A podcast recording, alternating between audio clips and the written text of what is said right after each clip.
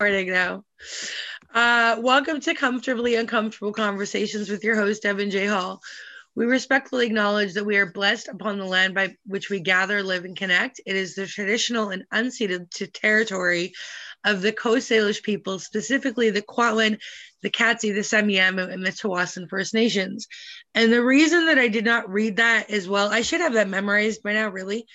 The reason I didn't read it as well as I normally do is because my guest today is Uncensored's Anne Livingston, and she is a freaking riot, and I'm super excited to have her. I did her show a couple months ago, and I had such a great time. And so, yeah, I'm a little off kilter because I've actually just been enjoying spending time with you. How are you? Good. How are you? I was going to say, I'm, I'm the one that makes smart ass comments like right before you hit record. Throw you right off. It works. Gotta keep the audience guessing. I'm doing really good. Uh, you're a lifestyle coach, so tell us a little bit about about that and what it is that you do. I do all kinds of shit. So I I don't even know what I market myself as anymore, to be quite honest. Like I was a coach. I've been a coach for seven years. I've been a life coach, a health and wellness coach, a spiritual mindset coach, a business coach, a network marketing coach. Like basically, you name it, I've been that type of coach. It was basically anything that I was going through at the time, I was like, I can coach people how to do this. I'm so sorry, my cat's just a second.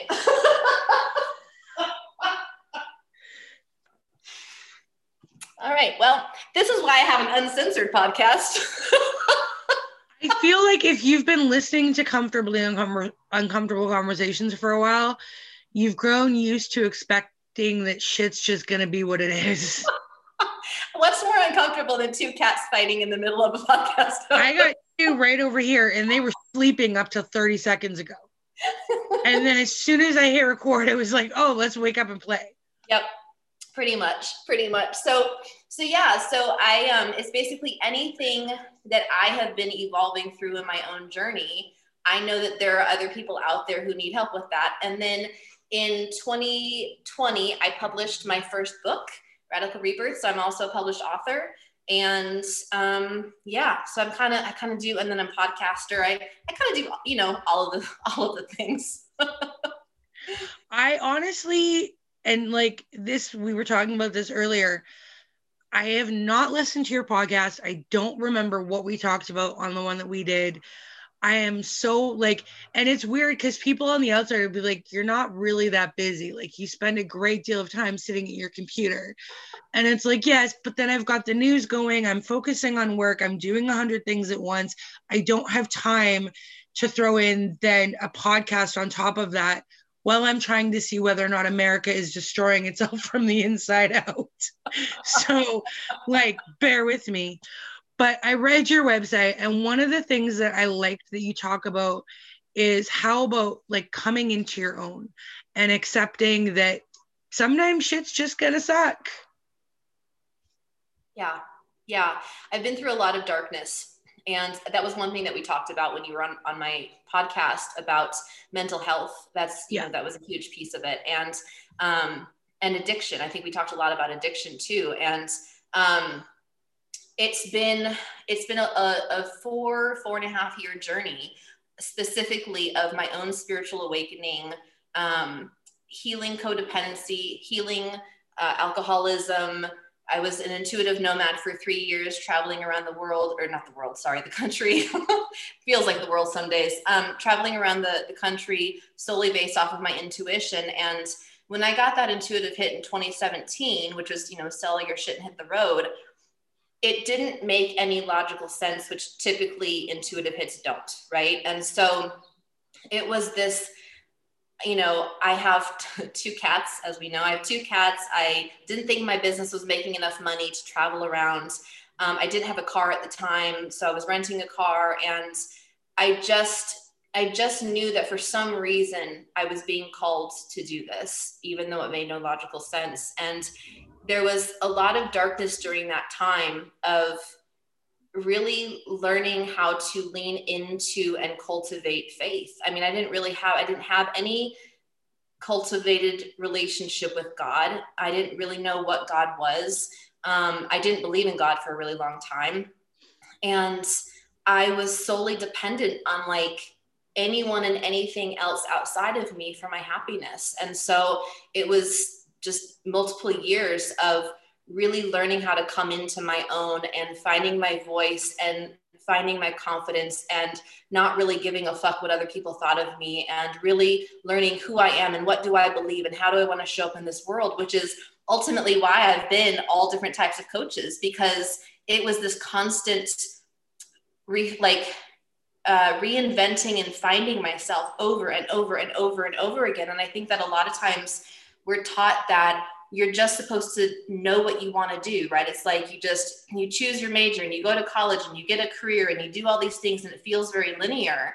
And that has not been my experience of life. Like there's been nothing linear about my life at all. And so for a really long time, I felt like, well, there must be something wrong with me. I must be a failure. I must not be good at anything. And, um, and what I've learned is that I'm I'm actually really good at a lot of things. It's just that I'm also very creative. And as creatives, as you know, like there's all kinds of shit that we can do. I mean, you and I are both writers. It's just like there's a lot to it when we when we learn how to um, put our our story and our experience of life into words.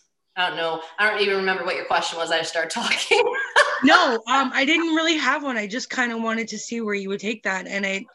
is I really like that you talk about God, because I was in my shower about two weeks ago and I, I just started screaming and I was like, why do you hate me? Like, how much more do I have to do to prove that like I'm I'm done being an asshole? I realize that I did not used to be a nice person. I'm trying.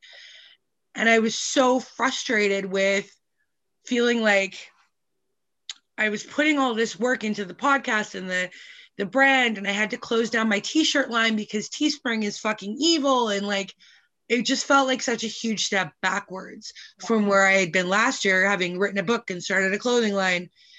And the next day I got this message from a cannabis company being like, we'd like to work with you. And another going, we'd like to pay you for X Y Z. And I was like, okay, you might be telling me that you love me, but you're also kind of telling me to go fuck myself. So like, thanks a lot. Um, and I, I still struggle. Like, I don't know what God is. I, I know that I have faith in God, but it also comes from like, sometimes shit just sucks. Yeah. And you don't know why, but it eventually gets better. Yes. Yeah. Um, I've had very similar experiences to you. Um, I, I have had so, so I grew up in the church. My dad's a retired minister. Um, But I, like I said, I didn't believe in God. I had no relationship at all with God. When I was dating people, I made sure to date atheists because I was like, I sure as fuck don't want to date a Christian or anyone. Like, I just don't even. Hey, we're near. I'm not Christian. I still won't date a Christian. I've done that. Well, I did that, and he was literally like, "I'm afraid you're gonna go to hell," and I'm like, "Dude, I live in Surrey, B C. Like, I'm already there." Well, then you'll you'll love where this journey has taken me. So I'm like, this is this is I love this conversation. So when so in twenty sixteen, when I hit my my first of many rock bottoms, I ended up on my bathroom floor sobbing, praying to a God that I didn't believe in. Like very cliche, like very, you know, eat, pray, love style. And um, but I was like, I didn't know what else to do. I was I was miserable. My relationship was falling apart. I hated myself, and I just kept fucking up this relationship that I wanted. And so I was like, I guess I'll pray to this thing, whatever, you know. Um, and so when I started to have this level of realization that like I needed to have a relationship with God, but I had no clue how, you know, it's just like this abstract thing that like you can't see it, you can't feel it, you can't hear it when you when you're at the beginning stages. Um, and so it was just like, I felt like I was constantly like throwing spaghetti at the wall, you know, like, let me try this thing, let me try this thing, let me try this thing. And so I, I literally like tried everything. I was going into the, you know, the new age path. It was Um, reading Marianne Williamson, reading Gabby Bernstein, like all, all the, you know, Course in Miracles based texts and teachers. And then I was listening to Abraham Hicks, but then I was also reading Christian books, not the Bible, but I was reading Christian books. I was fascinated by Jesus. I was fascinated by Moses for no specific reason. I was listening to Christian music. I was like, I don't even know what to do right now. My life feels so weird. And then as I was traveling around, I started to understand what that energy felt like, what the energy of God felt like. And so it just, um, it started to grow over time, but I had so many moments where I was on the floor, like screaming at God, like, you told me to go on this journey. Why don't I have money? Why am I miserable? Why do things feel so dark? Like, fuck you. I was there last night. I was there last night. Like, I get it, you know, yeah. And that's the funny thing is that even if you, I, I was raised in the Catholic Church, and even with the church background, it's such a personal experience, the, the idea of God, that what other people say you're supposed to feel is not what you're going to feel. Yeah. Right. And I don't, I don't want people sitting here thinking that like this was planned or we're talking about this because we want you to suddenly drop everything and find God. It's not that. It's just that like when shit goes haywire, we blame God. It is natural. It's a human thing. We're all like, what the fuck, universe? This is your fault because you put us here and you have all the answers and you should figure it out for me. It and, and it doesn't work like that. But it's fascinating. I was just having this conversation yeah. actually on my podcast with a woman earlier today, um, that it is fascinating to me that even those of us who who either don't believe or haven't believed or aren't sure, when shit goes wrong, when things get really dark, that our natural inclination is to reach out to God. So I'm like, there's still, there has to be something there that's like, well, something, you know, because if I didn't believe, why on earth would I be calling up to God right now? Um, but over the years, so I was, you know, developing my relationship. Well, then last year in the middle of the year, summertime, I got this weird intuitive hit that was like, read the Bible. I was like, why on earth am I going to read? I do not want to read the Bible. I have no desire. No, thank you. But it was like, read the Bible. read the Bible. And I was like, fuck, I don't want to read the Bible. And then, and then out of the blue, my mom and I like are not super close. Um, haven't been, we're, we're building our relationship. Out of the blue, my mom sends me a text that asks, do you own a Bible? And I was like, no. And she's like, do you want a Bible? And I was like, okay. I'm like, something is telling me to read the Bible. So when my mom randomly texts me, I'm taking that as a sign that I need a Bible in my house. So I said, okay. So then she, yeah. she started this Bible study, and then it kept getting stronger and stronger and stronger. And then the beginning of this year, so January, and this is still very new, like right after the new year, it was basically get rid of all of your new age stuff, get rid of anything that is not Christian based. Now, I did not identify as a Christian, but it was get rid of anything that is not Christian based, go straight to the Bible, cultivate a relationship with Jesus. Like you, you need some Jesus in your life right now. And, and it's been a month now, and it had, I'm like, I don't even know what's happening with my life, but like, I'm, I'm basically, I'm a Christian now. Like I do identify as a Christian, and it's so weird to, cause it's I weird, resisted right? it. Yes. I resist. Yeah. I was like, I don't want to be a Christian. My thirteen year old self is like, what the fuck are you doing? Like she remembers climbing over the church pews to get out of church. And she's like, really? Like I did all that work for nothing? I am resentfully Christian. I admit this. I have an altar and Ganesha is sitting on it, but I also have like six Bibles in my closet. And I... Wait, why do you have six Bibles? I need to know. One is my mom's, one is my grandpa's, one that I, one that we had, uh, somebody donated a box of Bibles to the church I used to work at. And I swiped one because it's like this cute little punk rock version of a Bible. And the, the drawings on it are really cool. I, I, I don't, I don't even read the fucking things. They're just there. I feel like the next time I talk to you, you'll be like, Anne, I've been reading the Bible. I've read the Bible backwards and forwards. My favorite is Apocalypse. I, I this is my first time reading through the Bible. People like Christians are like, I'm so excited for you. And I'm like, okay. Read Apocalypse. That shit is entertaining as hell. There's like yes. fire breathing lambs and like giant lasers, and Ares makes an appearance. Like that is awesome. is my favorite section in the Bible. I don't know what that says about me. Actually, I do know what that says about me. Fully aware. Do not tell me in the comments. I, I seriously am resentfully Christian, and it's because I was abused by a priest, but it's also because Christianity has done so much damage. Mm-hmm. Um, but by the same token, like, everything you're saying, I resonate with. Like, I've had dreams where Jesus has appeared to me, and I'm, I will literally wake up being like, fuck off. Yeah. Like, just, just stop. Because it, it honestly, it feels like it's like the universe being like, fuck you, sucker. Like, you wanted a sign. Here's your sign. Yeah, when we ask very, for signs, very counterintuitive. We don't get to choose the signs. And like, no, it, Jesus has been so interesting to me because, so as I was traveling around, I thought in my small human brain, right, I was like, I'm traveling around and I'm like connecting, I'm like following this energy, the energy of my future partner, you know, and I was like, oh, this is so amazing. So I'm like, you know, it's just like, sounded like so like romantic, you know, like traveling around the country and like following the, the, the future, my future partner. And at some point we're, our paths are going to cross and like all will be magical. And like, this is a three book series, you know, the next two books are in the process of being written, but in my mind, I was like, oh, this will be great. At the end of book three, I'm like gonna end up with a partner and like, it's all gonna be beautiful. Why? And book three ends and there's no partner. And as I'm entering, as I'm like on my, my Christian journey specifically, there was one morning when I had this realization, I was like, that energy was Jesus. What? Like, plot twist. I can't help you there.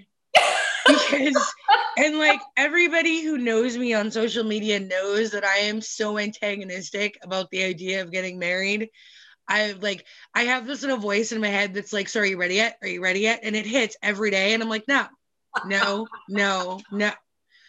Um, but I, I do resonate with that energy being the lessons of Jesus, like the things that he was able to do. And I'm not talking about turning one fish into a thousand, but teaching people in a time when he had ideas that had never been thought of before.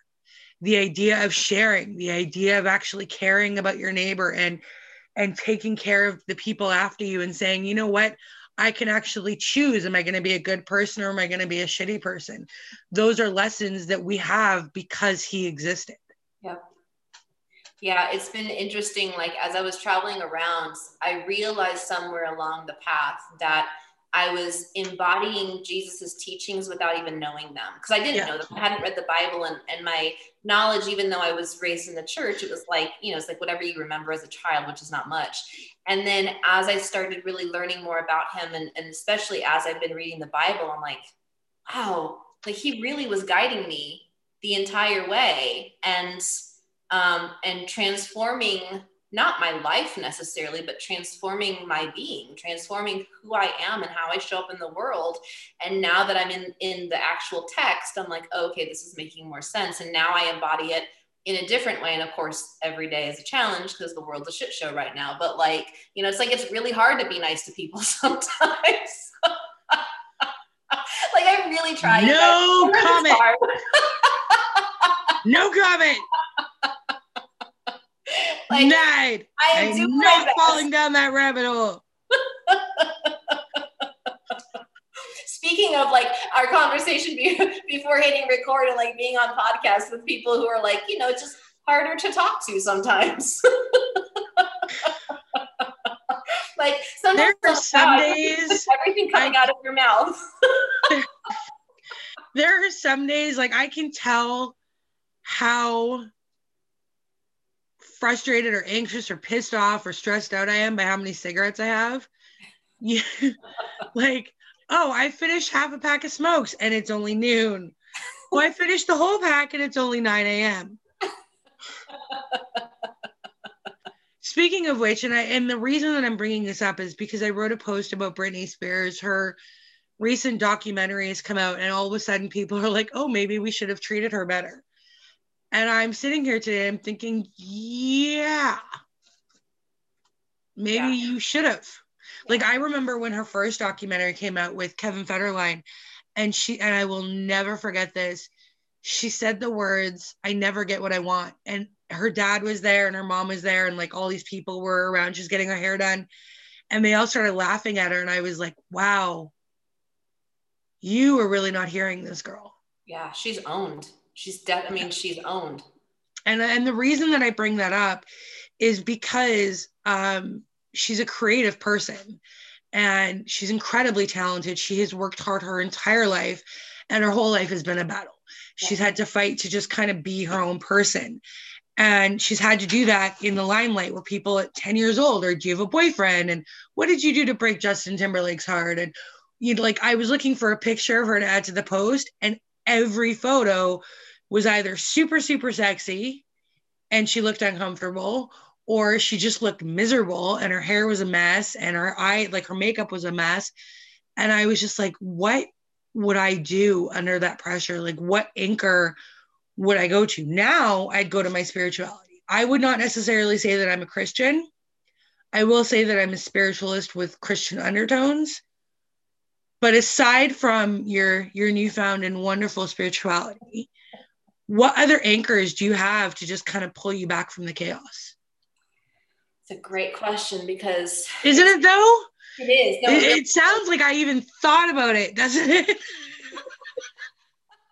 I feel like you're getting me back for all the difficult questions that I asked you on my on my podcast, because I, I asked you some and you're like, wow, that's a hard one. I'm like, you're welcome. Like, you're like, yes, payback's a bitch, Dan. Um, no, but... I swear to God. I didn't, no, I love it. I love it. I, I love didn't her. think about this. It just, it popped up because I was like, that would be a good question.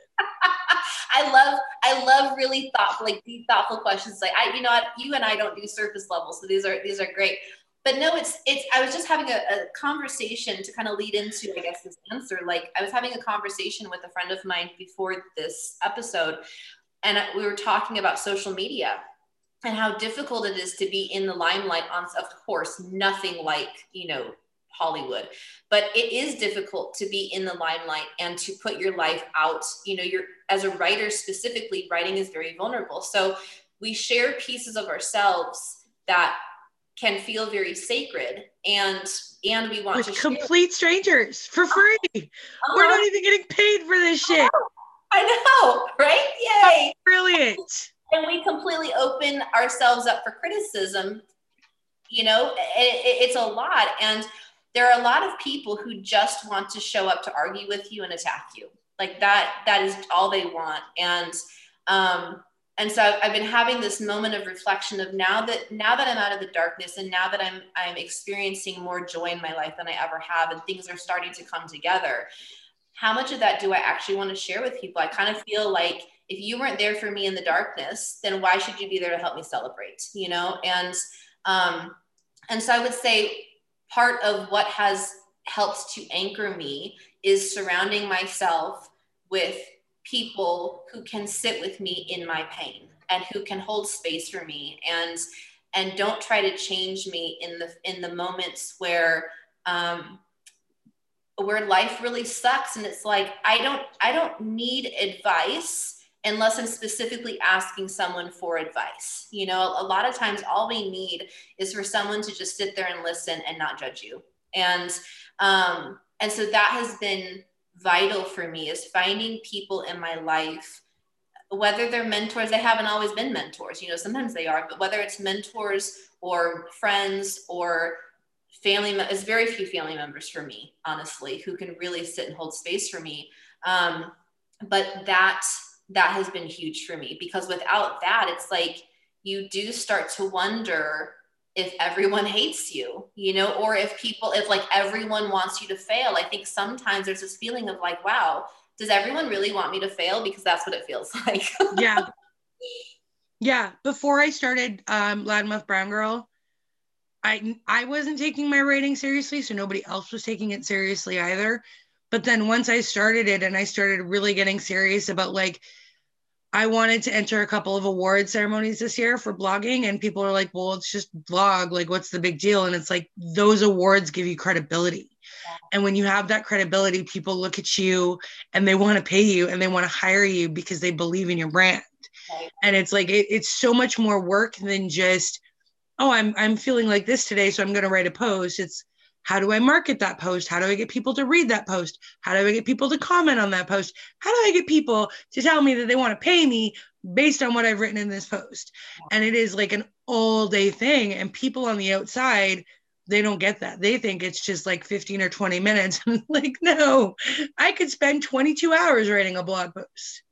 Yeah. And people also don't realize that for those of us who are writers, like we're, we're really allowing our soul to express itself through our words. And, and for those of us like you and I who have expressed um, a lot of pain and darkness in our writing, it's this constant like opening up the wound and sharing it with the world. And no, no, let me pull, pour some salt in that wound and let me open it up again and let me bleed on the page. And, you know, and so I don't really care what people think of my writing because it's not about that, but it's just like, a lot of people will um, interject with like, oh, this is what you should do. Or if you share something really um, deep and personal, they try to give you advice and it's, or they, or they pity you. And I'm like, I'm not asking for fucking pity. I know how to take care of myself. Thank you very much. Like I'm showing you that behind closed doors, this is what it looks like. And you're not alone. I feel like yeah. I would imagine part of the reason that you and I both do what we do is so that other people know that they're not alone. And I think we did actually talk about that in your episode. Just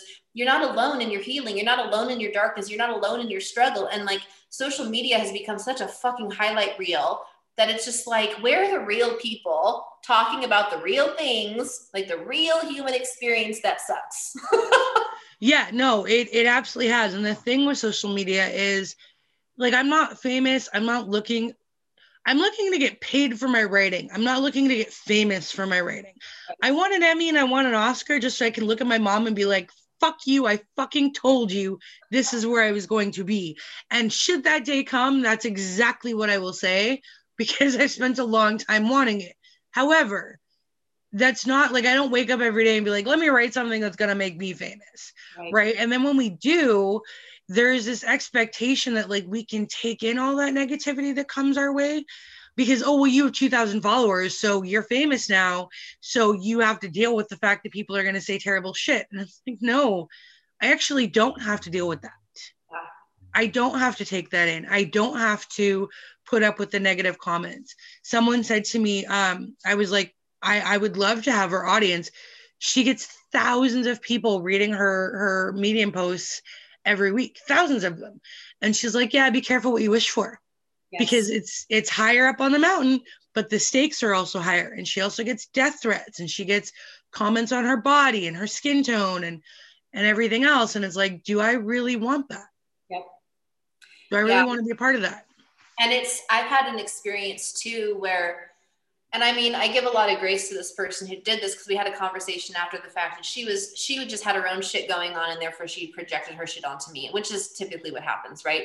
But I had been taken, taking a step back. It was right at the time where I was doing this complete overhaul of my life and, and, and embracing Christianity, which for, for those of us who have had our lives turned upside down over and over and over again, and our spiritual journey is the only anchor we have left, to have that anchor pulled up. And it's like, oh, now you don't know what you believe in. Like your entire, I mean, I can't even explain to someone who hasn't experienced that. You literally don't know like what is up, down. So, like, I don't know. So I was in that space where I was crying and depressed and not knowing what was real anymore. And you know, was, has my whole life been a lie and yada, yada, yada. And so I was in that space. So I was taking a step away from social media because I'm like, I'm not showing, I literally have nothing to write because I'm still processing and, and anything I write while I'm processing is not for other people to read. That's for me.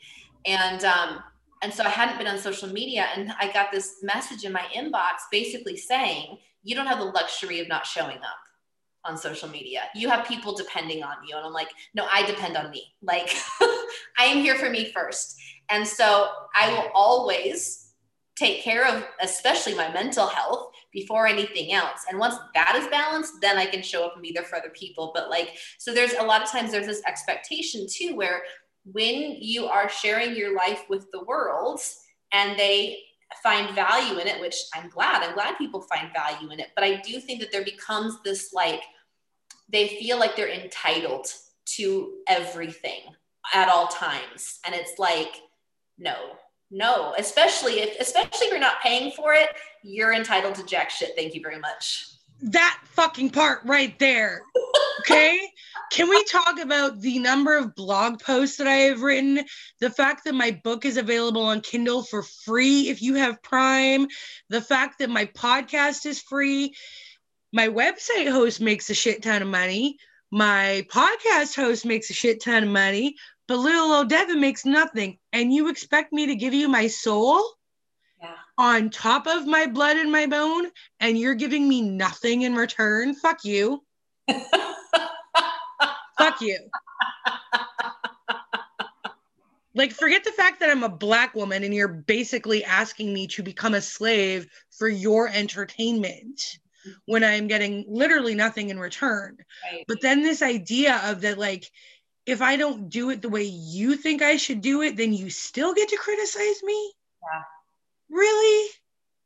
It's a lot. It's a, it's a lot. It's a lot. And there are people that are like, well, you asked for it because you put yourself out there. So do celebrities, but they get paid millions of dollars, get to dress in fancy clothes, go to pretty events, and drive around in limousines. I don't get that shit. So the payoff is not quite the same as like a celebrity who... I'm not saying celebrities deserve to get trashed either, but like they get paid really well to put up with that stuff. Well, and I also disagree with that argument. I feel like that argument, you know, for the, the hypothetical person out there, like that art, to me, that argument is along the lines of like, well, you dress, you dress in a provocative way, so therefore you deserve, no, no, I, I dress in this way. And I mean, we're both in hoodies right now, so like we're not dressing provocatively, but like in theory, this is all hypothetical, you guys. Like in theory, like, no, I dress this way because I want to fucking dress this way. It's the same thing with our writing on social media. Like, no, I wrote this thing because my soul asked to express itself, and I put it out into the world because that's what I wanted to do. And it is never um, okay, or there should be no expectation of like, oh, well, I can treat you in this way, or like, oh, you've put yourself out there, therefore it, no, there's no justification for someone being a dick. There just isn't. No, there is um, a, a, a tusslement on social media yesterday because one user took somebody's photo or video of themselves being provocative, reposted it without retweeting, and then was like shocked people were angry. And it was like, you did this to make fun of their body so that you could look cool on the internet. Like, no. Right. And, and th- like even Perez Hilton, he got kicked off TikTok for making fun of, I don't even know her name. I don't care who she is really, but for making fun of a young girl for being too provocative on her TikTok. And it's like, dude, you're a sixty year old man. Like, at what point are you going to stop making your career on being a horrible human being? Right. Right. And it just goes back to, right, when people lash out or judge or criticize or only want to show up. I have people in my life who only show up to try to argue, never to support anything. And it's like, how miserable are you in your life that that's what brings you joy, or that you cannot stop yourself from, you know, if I see something I don't like, I fucking scroll by, you guys. I cannot remember the last time I commented on something I didn't like, because who cares? Who cares if I don't like it? You know, like it doesn't, it literally. There, I, I, yeah, I don't, I, like, look, I don't do that. Okay. If I see something I don't like, I have to open my big fat black mouth about it. It's part of the brand. See, this is where we're different. It's fantastic. I love it. My mom says this to me all the time. She's like, like, it's the internet. Like, why do you care? And it's like, because if I don't say something about somebody being extraordinarily horrible, then what happens? Like, I have never supported Perez Hilton. I've always thought he was a jackass. And I've always said that purely because he has contributed to the suicide rate. He has contributed to people wanting to commit suicide by being a truly terrible human being. And I feel like if we don't say something, then I can't expect people to show up when it happens to me. But by the same token, the thing that bothers me the most, and I don't know how you feel about this, is when people want to run to my defense. When like someone's mean to me and all of a sudden everybody wants to pile on, and I'm like, wait a minute. First of all, you're taking away my excuse to be pissed off. because sometimes I like to just be pissed off, and I like, I like the fight. Like, let me have the fight. And other times it's like, I don't, like, I'm not a princess. I don't need to be saved. Right. And that mentality of like, somebody is bullying somebody I like online, everybody's going to pile on, really irritates me, because it's like two adult people can have a conversation. And at the worst that happens, I, is I have to block them. Then that's the worst that happens. Right. But if everybody piles on, then we're contributing to like online harassment. And I'm not okay with that. I see that. I think the way, I totally agree with, like, it is our responsibility, I think, to use our voice, especially as writers, I believe. As writers, it's, it's our responsibility to use our voice to express whatever it may be, you know, whatever we, we don't agree with or whatever we want to see instead. My, the way that I typically handle it is when I see, if I see something constantly coming up that I'm like, wow, that's really bothering me, instead of commenting on the post, I just create new content. So whether it's a video or a blog post or my own social media post, I make sure it's on my platform, because I feel like for me, there's a better chance that it'll resonate with my followers than commenting. And so I do that too sometimes. Yeah. And I don't do it all the time. But I think it's interesting, because I do get people who then disagree with me, which is fine. People, people can disagree with me. Like, I don't care. But like, it's, again, it's like the constant over and over and over again, not trying to actually have a conversation to understand one another, just to, you know, try to, um, it's that idea that we have to like emotionally eviscerate each other in order to get our point across. Yeah. That's the part where I'm like, really? And I, look, I've been guilty of it, but it's usually white guys from the G O P where I'm like, okay, what the fuck? Like, why are you being such a complete douchebag? Yeah. Um, yesterday I saw a tweet that said that the British government, I don't know how real this is, I don't know how true this is, but the tweet was that the British government was sending out home dental kits so that they didn't have to pay for people to go to the dentist. Like, and I literally was just like, I'm done for the day. I quit. Like, I fucking quit. That's the hard thing with with anything right now, right? With anything on social media, in the news, there are so many lies being spread around. It's like, you know, there's there's a bunch of lies with some truth sprinkled in, or there's, you know, I don't really know what the ratio is. I guess it depends on like where you get your information from, but it's just, there's, it's so mixed that it is hard to decipher what's what, you know? And I think that, I mean, I've really backed off. I'm, I have backed off from social media a lot, because A, it jacks with my creativity. If I'm on social media all the time, I like can't, I'm just not a clear channel to be able to like lean into what am I supposed to be, to create today, you know? That's so funny, because I spend a great deal of time being like, shut up, shut up, shut up, shut up, shut up. Like, I've got the T V going, I've got music on my laptop, I'm writing, and then I'm also creating content for like Instagram or something, like, and I'm constantly trying to block out the flow of creativity, because sometimes it's just, it's it's overwhelming, and all of that creative energy and information is just too much yeah. for me to take in. And so I have to really do whatever I can to block it out, to give myself space to create what I want to create. You know what yeah. I mean? Yeah, I do. I do. I have moments where it's like, I have so many ideas. I have more ideas than I could possibly create. And then I have moments, like I'm out on hiking trails all the time, you know, because like for me, that's kind of where I get my inspiration. Um, but then I get back into my apartment and I'm like, okay, now what do I create? I have so many ideas. That's why I avoid going outside like the plague. Like it really is. Like I have spent the majority of the last year inside, because I, there's only so much that I can take in.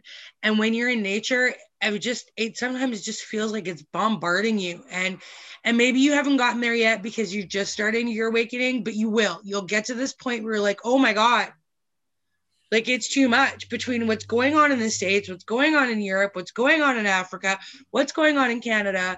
And then like all the social media stuff and all the celebrity stuff, it just becomes overwhelming. And so I just kind of like to, to lock myself in and hide.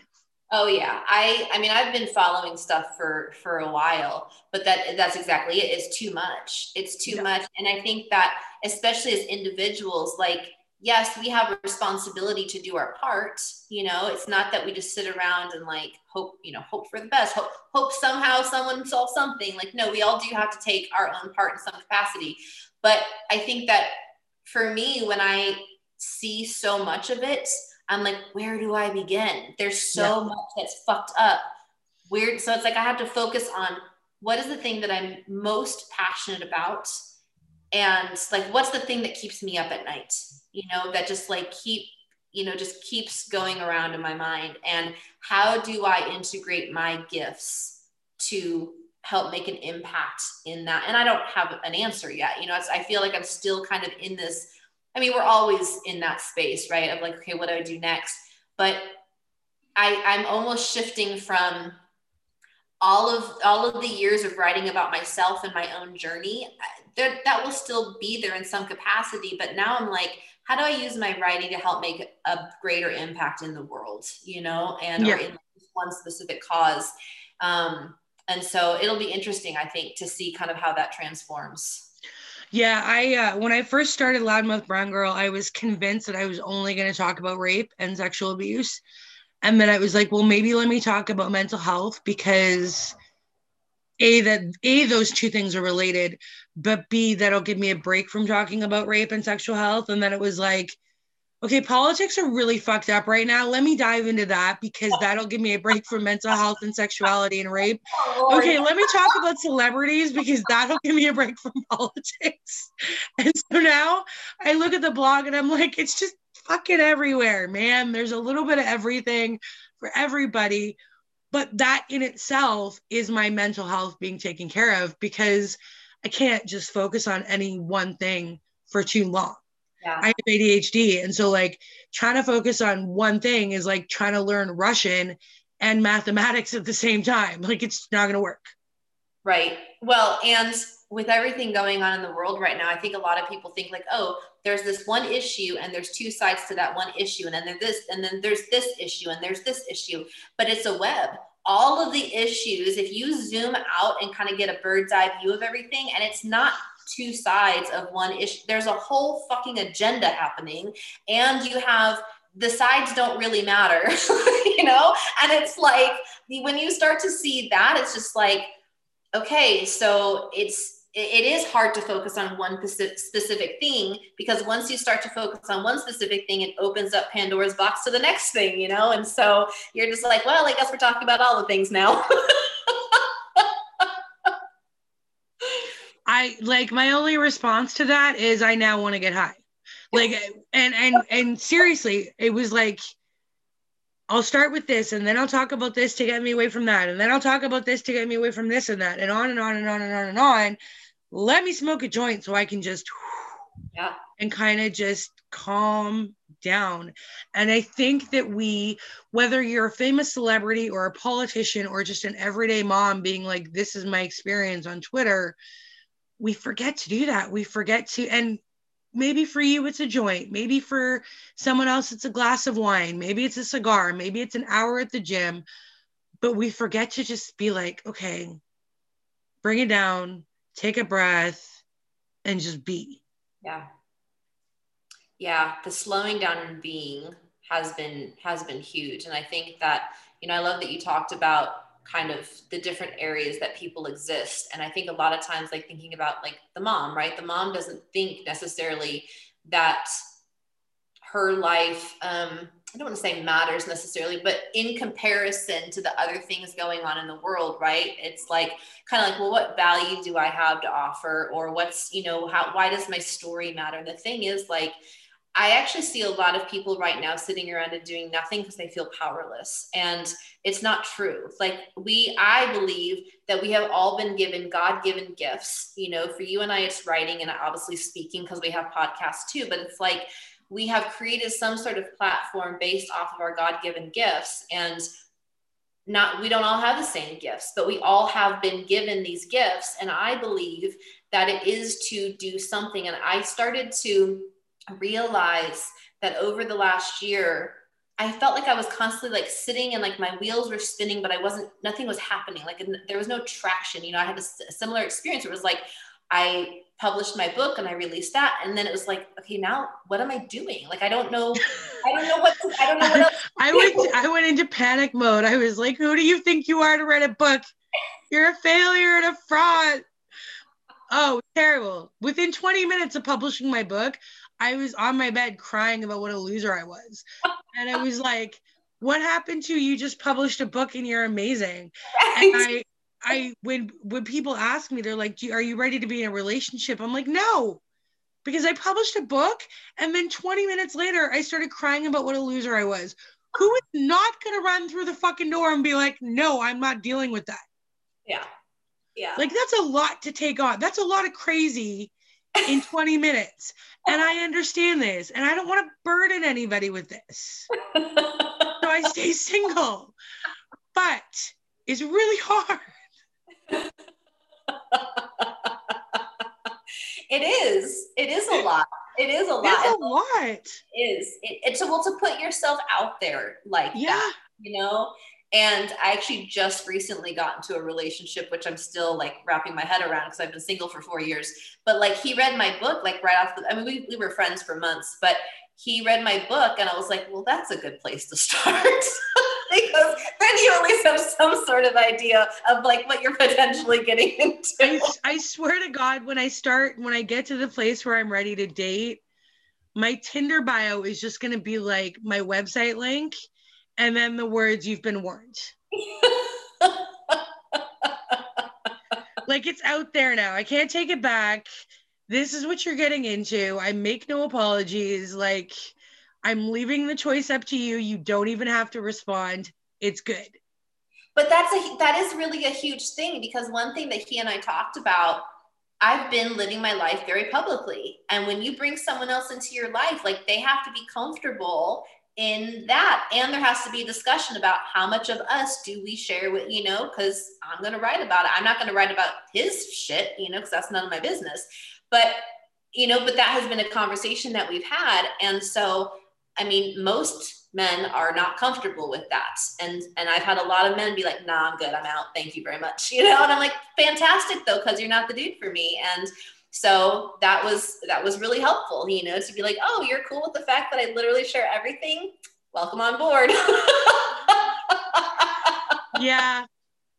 It's funny because when we, um, I have a friend who is in an interracial couple, and we were actually talking about this today. And she was like, I want to share my husband with the world. I want people to see this person that I love, my partner, this person that I work with and that I enjoy spending my life with. But by the same token, they get so much hatred because they're in an interracial couple that she's like, I also want to protect him and I don't want to put him out there. And I can't lie. I've thought about that. When the day comes that somebody comes into my life, they're going to have to be prepared. Like, this is what I want. I want an Emmy. I want an Oscar. And I'm going to get there by being a writer and by sharing my story and learning how to be a better writer so that I can eventually write my award-winning movies and make all of the money. Like, this is the plan. It's in my head. It's set in stone. This is what I want. How do you, how do you do that? How do you like sit down and, and balance that out of like, I'm not going to share this part, but I'm going to share this part, when there's an expectation that all those people who have been following you up to this point are like, well, we want to know who he is. Is he good enough for you? We want to investigate him. We want to know his secrets. We want to know his story. And it's like, but why? Yeah. Yeah. And that's, but why must you have all that? Right. And that kind of goes back to what I was saying earlier about, yeah. you know, I know the journey that I've been on to become the woman I am today, to be prepared for this relationship.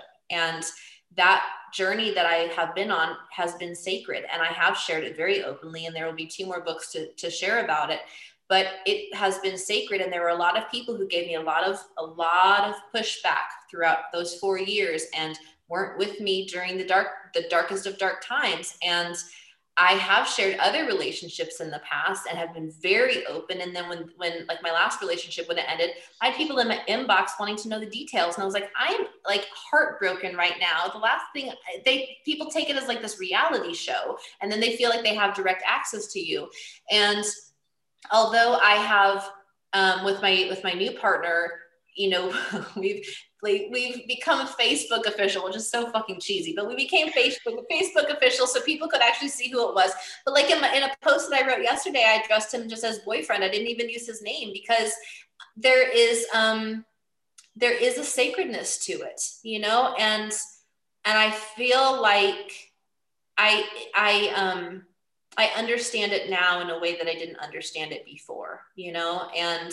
So I don't know exactly what I will and won't share. And I think that that will be a conversation that he and I continue to have, you know, and what he actually said to me last night, he said, you know, we don't need people who are rooting for us to fail. And so, and I agree, there are going to be people yeah. out there who are jealous of, of whatever I have, you know, because they're whatever, for whatever reasons.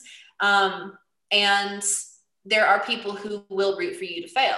Um, or yeah. who think like, oh, well, all your other relationships have failed and you've been divorced. And uh, so this probably won't last either. Um, you know, but I was, I was literally about to message my friend today. She was like, I'm ho- heartbroken right now. And I wanted to message her and be like, well, why? Tell me all the details. How can I fix this problem for you? And then I was like, whoa, like really, this is not about her. Like you are not about to message her because you want to help her. You just really want to know the details of what's going on. And it was the first time. It's not because I don't love her. It's not because I don't care about why she's heartbroken. But it was the first time I was like, she's literally asking to be left alone right now. And so for you to message her and say, what's going on and what can I help you with is going against everything she's asked of me. I'm actually going to choose to respect that, which pisses me off more because now I'm like, I'm becoming an adult. Like... Not comfortable with that, but whatever. Um, I cannot believe that our hour is almost up. I know. It always goes by so fast. No, it doesn't. No, it really doesn't. There are hours that go by, and we've talked about this, where I want to stab myself in the back of the head with a knife just to, see, just to see if I can actually get the knife in the back of my head. No, can I, mean, I do this right now? I mean, our hours spent together, not normal hours. Fair point. Not, just to clarify, not all recording hours go by so quickly. Um, if you, I, I started doing this on my podcast, and I can't even say last week because this is season two, and I did this so ass backwards because I was like, I didn't plan for season two. I haven't been talking about season two. Most of the recordings so far, with the exception of two of them, were done last year, and I just didn't feel like putting them up. Um, so season two is a clusterfuck, first of all, but I was on a show called Culture Nerds, and it was so much fun that I was like, let's record a podcast for my show right now. And we ended up doing it back to back because it was one of those good, like, holy shit, we're having fun doing this. Yeah, yeah. Um, so I started asking people what their favorite superhero is at the end of every show. And everybody knows mine's Captain America. I make no excuses. Who is your favorite superhero? And it could be anyone. It doesn't have to be like a Marvel superhero. Wonder Woman. Really?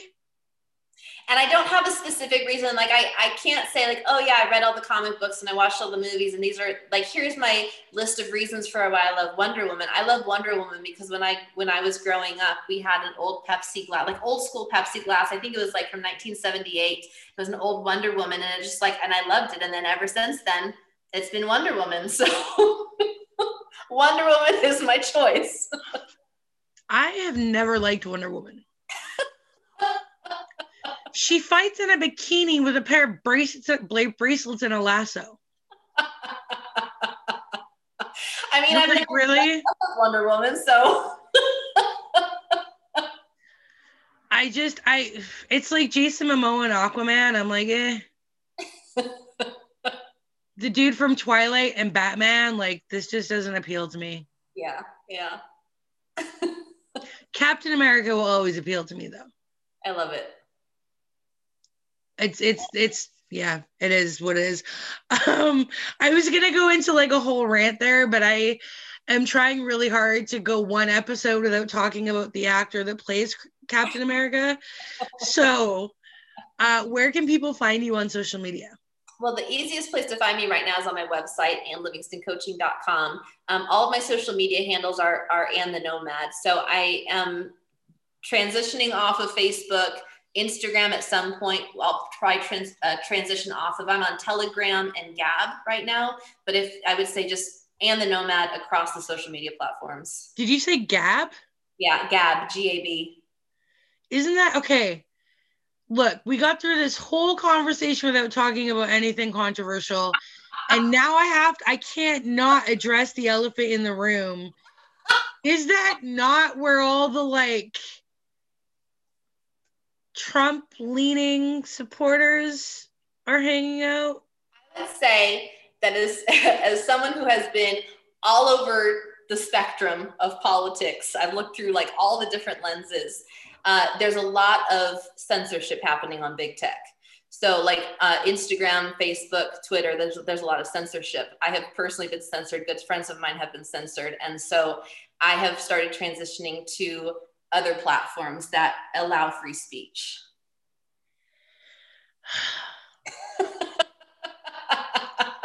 Okay, look, because I love you. Like, I genuinely do. I enjoy our conversations.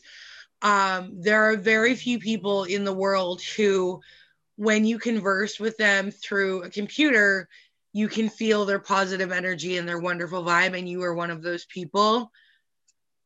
I agree with you that there has definitely been a lot of, like, even, like, the cannabis community has noticed there's been a ton of censorship in terms of what's allowed to be posted, and it's weird because, like, one day something will be allowed to be posted and then the next day it won't be, but like it won't be for some people, but it will be for other people. And, and so I get what you're saying there. I just personally do not endorse that specific platform. I totally. And that's all I'll say out of respect, because I don't want to start a freaking war. No, I totally respect that. And honestly, like Devin, I love you as well. And, and I feel like this is the type of conversation, and we can do another one down the road. Like this is the type of conversation that people need to hear, because there are people who, I don't even want to say that we believe different things, because I actually don't think that at our core, we have different beliefs, beliefs. I think that we see the world through different lenses, and it's a matter of understanding the lens in which someone else sees the world and being able to sit and have open, curious conversation. And I think that right now we live in a world where so many things, like people just shut down. They make an assumption about who someone is and the content of their character based off of either skin color or what or what someone perceives them as believing, when that's not necessarily true. And I've experienced a lot of judgment and criticism based off of who someone thinks I am, based off of what they think I believe, without sitting and having an actual conversation with me. And so I, I completely honor and love and respect you. And, um, and I'm grateful. I'm grateful to, to communicate with people in this way, when we may not see through the same lens, but we understand that the other person has a reason for why they believe or feel or see the world in the way they do. I think that there are extremes to everything. And I think that you can be too left, you can be too right, you can be too middle of the road. Um, and I agree with you. I think that we can be friends with people we don't necessarily politically agree with. And in it's weird to say that given the climate. Like, I'm not going to say that I could be friends with somebody that stormed the Capitol. Probably not going to invite them over for Thanksgiving dinner. However, do I understand where they're coming from and their anger and their fear and their anxiety? Because in that world, they've been pushed to be angry and fearful and anxiety filled. I get that. I understand what that feels like. Um, we come at it from different avenues, but I get it. And I'm like, I'm never going to say that I'll never have a QAnon supporter or a Trump supporter in my podcast, because, like, let's be honest, that shit makes for good, it makes for good ratings. Um, so yeah, I'm with you. I think that it is entirely possible to have conversations with people you don't agree with, but how can you know that you agree with them if you're not willing to sit down at the table and have the conversation? Yep. Well, and I'll just, I'll just state for the record, I mean, I was a Democrat my entire life. So I, I grew up as a Democrat. I was a Democrat, and I don't, I don't identify as a Republican or a conservative. I identify as a non-liberal. Um, I identify as a patriot, someone who loves my country very deeply. Um, I believe in the Constitution.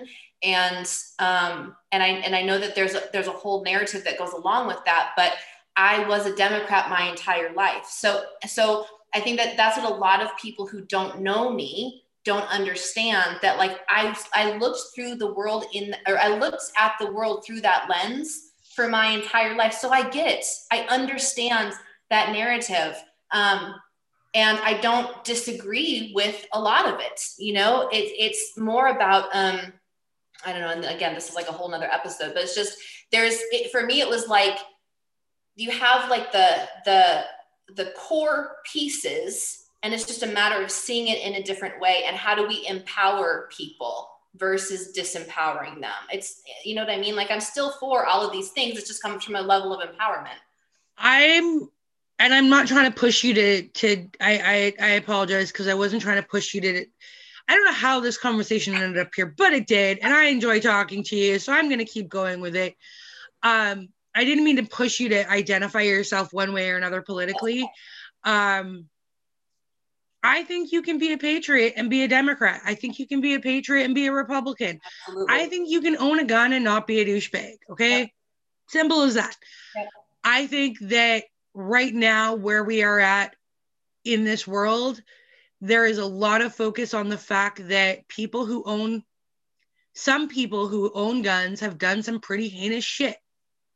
We can't deny that. It has happened. Right. There is verifiable proof. That doesn't mean that everybody who owns a gun is a racist, or that everybody who owns a gun is going to go shoot up a school. And it doesn't mean that every Republican in the world is a douchebag. It just means that the ones that we're focusing on and that we're used to seeing are the ones that are not necessarily the nicest humans in the world. And, it, and to me, it's very much like seeing, um, I, and I, this still breaks my heart to this day that it happened. I was at a restaurant with some friends, and my buddy's br- brother walked in, and they're both like the, the most loveliest, wonderful brown men that I've ever known in my life. Like, these two men give me hope in mankind, um, given what I've been through. And brother walks in, and he's wearing a turban, and he's got the beard, and I was scared. I was legitimately like, holy shit, he looks like a terrorist. Why does, why did my brain go there? Because for years, that was the image that we saw, the man in the turban with the dark skin and the beard, right? And so here we are, we see Republicans, white guy, blonde hair, blue eyes, carrying a gun, shooting people. We become accustomed to being afraid of that. And I actually do worry that we're going to get to the point where it's like, well, you have white skin, blue eyes, and, and a gun, therefore you must be evil. And we just can't, once we go there to that place where we say everybody is or everybody isn't, how do we come back from that? Yep. I love that. I love that. And I think that that conversation. And this is coming from somebody that abhors Trump. Can't stand him. Make no excuse for him. Glad he's gone. I wake up every day and I'm like, thank you, hallelujah. However, however, not all members of the G O P, um, what's his name? Uh, Lindsey McCain. Mm-hmm. McCain was a really decent guy. He also happened to be a Republican. Right? It's, so it's... It's that we've been raised with a, with a two-party system that is not... There's so much more that's happening beneath the surface that's just beginning to be uncovered. And, yeah. you know, and so, yeah, but no, I really, I appreciate, you know, the openness of, yeah, not all, you know, not all conservatives are one way. No, no one group is all one way. That's just not, it's just not how it works. It, it, it is. Um, and I'm going to say this, like, some black people are assholes. We're not allowed to say that. We are not allowed to say that because we're supposed to be like, no, black people are the nicest people in the world. No, we're not. Not even close.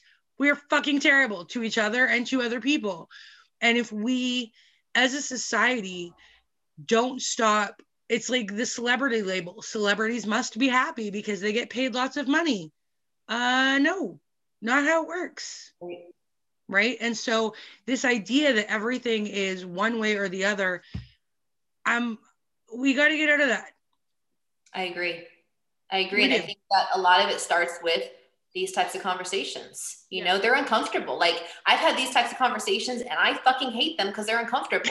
but, but I mean, like, I'm just being real. Like, I don't, I don't, I don't like go into them thinking, well, this is fun, you know, but like, but at the same time, like, when you can have conversations with someone who, who is willing to listen and, and can see you for who you are and not what you believe or who you support, like, that makes a huge difference to at least open the door and to be able to cultivate friendships. Because once you have friendships, friendships with people, it makes it a lot easier to really, truly have compassion and, and see, you know. Absolutely. I mean, there are countless number of Americans that supported Trump four years ago that didn't support him this year, right?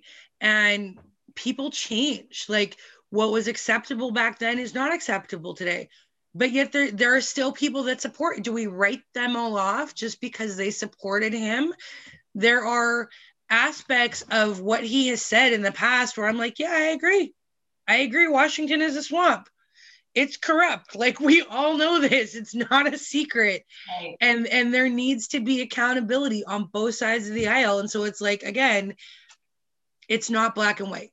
And, and you're right in that we do need to be willing to be uncomfortable. And no, these conversations are not fun, but you know what? I, um, I think that you and I will stay in contact because I genuinely enjoy our conversations. There are so many other things that we have talked about that we get along with that, like, I'm okay if we don't necessarily politically agree. You're a white woman. I'm a black woman. I've been on your show. You treated me wonderfully. I've, you've been on my show now. Like, I think I treated you wonderfully. You did. I think that we're proof that it can be done, that, like, we can meet in the middle, right? And without having to agree on everything all the time. Absolutely. Absolutely. Because I mean, yeah, it's, it's, it's how we understand what someone else truly values is through converse conversations. It's like, if we just took who we supported, put that aside, the party that we identify with, put that aside, and just talk heart to heart about life. And that, I think that we would actually get a lot further than, like, the political issues. You know, I, I think that, that the conversation would go a lot, a lot further, because then we would understand. It's, we get too wrapped up in the labels. And when you, when you make assumptions based off of the label, you're not willing to hear the rest of what someone else has to say. Yeah. There will be a good portion of people, um, not gonna lie, that are gonna listen to this and be like, oh, she listens to Gab, she must be this, that, or the other thing. And that that is gonna come one way or the other. Um, and that's unfortunate, because I think it's the fact that you use that platform, or that you connect to people on that on that platform. I assume that you connect to people on that platform.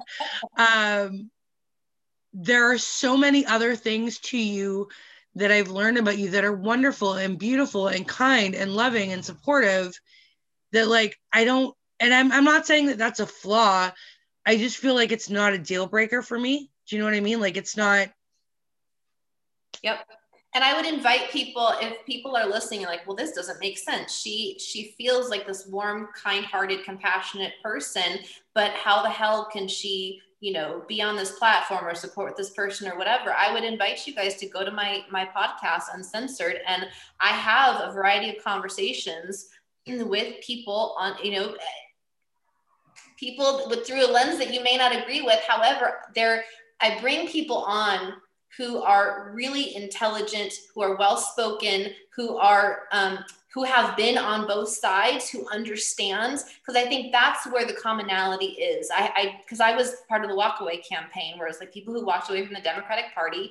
And so I think that there is a level of compassion that people who have always identified on the right side of the aisle don't have, because they don't get it, you know? And so I would say, you know, if someone is like, okay, I'm just curious, like if people just hate me for, then it is what it is, you know? And it's like, you know, I, I love him. I love you anyway. But, um, but if you're really curious, I would say, go to the podcast and listen to some of these episodes, because you might realize or learn that it's not exactly what you've been told that it is. You know, for me, like that's how I began to change my beliefs. I started to ask, why do, why are people so passionate about what they believe in?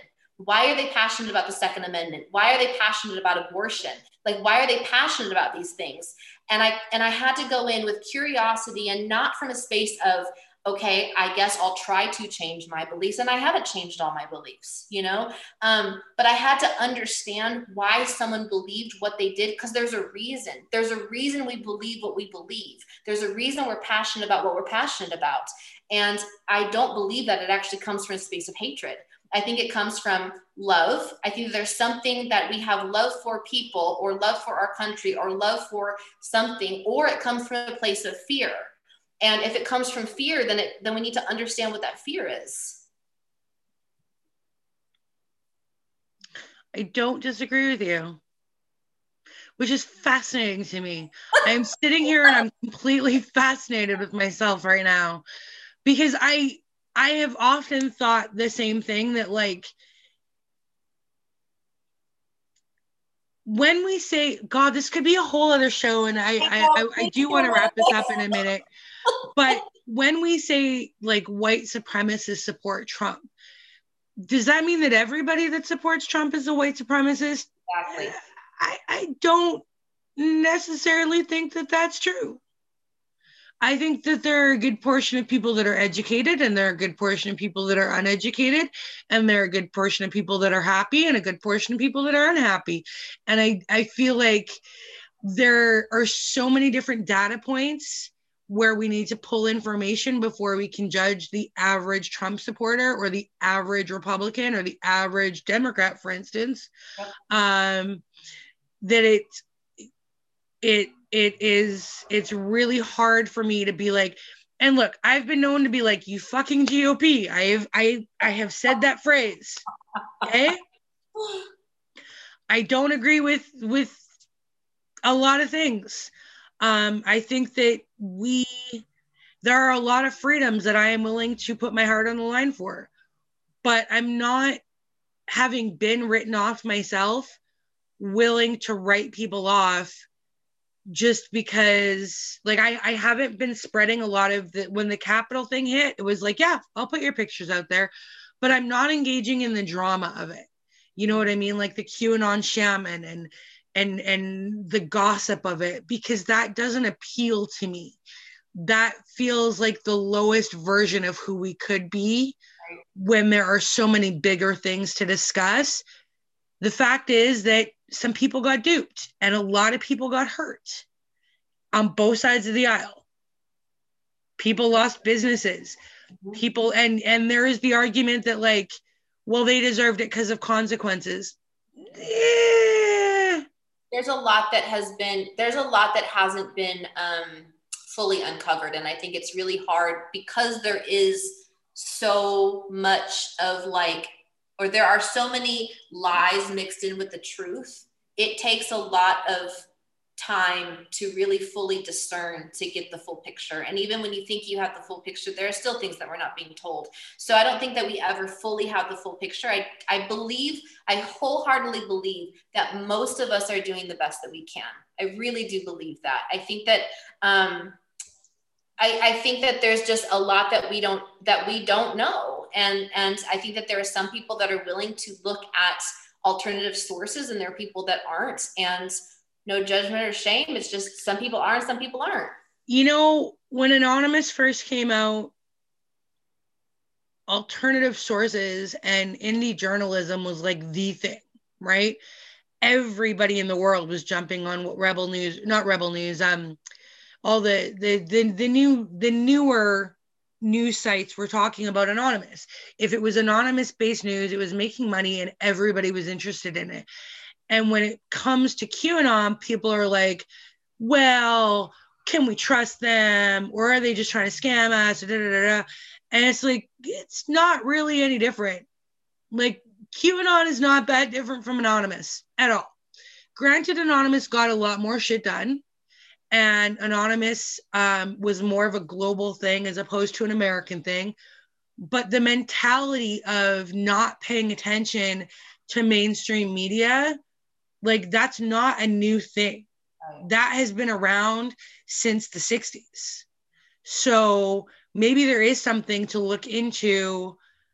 Why are these alternative news sources coming out? Where are they coming from? What is it that they have to say?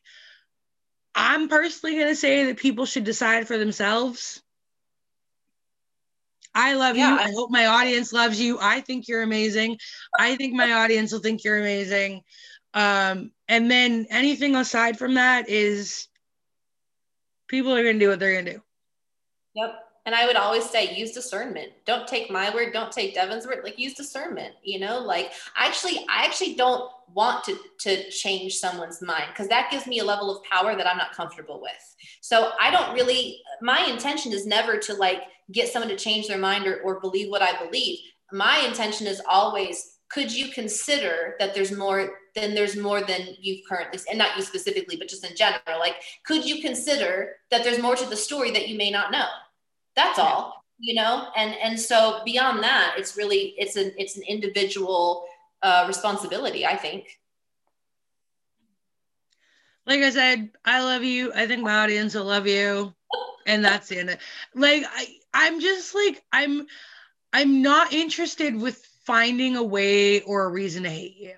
I, I enjoy our time together, and like, and I can hear people being like, you're talking around the question. Why aren't you asking the question? And it's like, because first of all, it's nobody's fucking business. What you believe politically is your private choice. And if you choose on your platform to say, this is who I am, and this is who I support, and this is why I use whatever platforms I use, that is your choice. But this is not a show where we're like, let's take people down. This is a show about lifting people up. And I am not interested in pursuing a line of questioning, to answer all of you yelling at me right now, that will devolve into a conversation that, like, I don't really want to have, because I don't care. Yep. And if you guys really want to know, go to my podcast. I'm very vocal. It's uncensored. I'm very vocal there. And if you really want to know, I'll be writing a blog that basically goes through how my beliefs change, why they change, and the sources to back it up. So if you really want to dive into it, it's not out yet, because this is like a dissertation that I have to fucking write. But because a lot of people are like, a simple thing. It was a it was a journey, just like everything else, right? It was a journey. Yeah. So, but I would say, yeah, guys, go to my podcast and check it out, and, and just see where that takes you. I, you know what? I mean, look, whatever it is you believe, and I, I haven't investigated it, and I've deliberately not asked you, because I don't want to put you on the spot here. But like you said, it is, whether it's in God or whether it's in Trump or Joe Biden or Obama or the fucking Eskimo man, I don't know, whatever it might be, whoever you might be, it is a journey. And it is um, individualistic, and it is singular to you, and it is your experience. And as long as you're happy with your choices and you're not hurting anybody, who am I to judge? Yep. Yeah. I appreciate you. I appreciate you too. I, I really do. I enjoy our conversations, and I want more of them. I do too. Let's do it. Let's do more in the future. Okay. Sounds okay. Good. I'm Devin J. Hall. You can find me on Twitter at Devin J. Hall and at loudmouth brown girl dot com. Thanks for listening.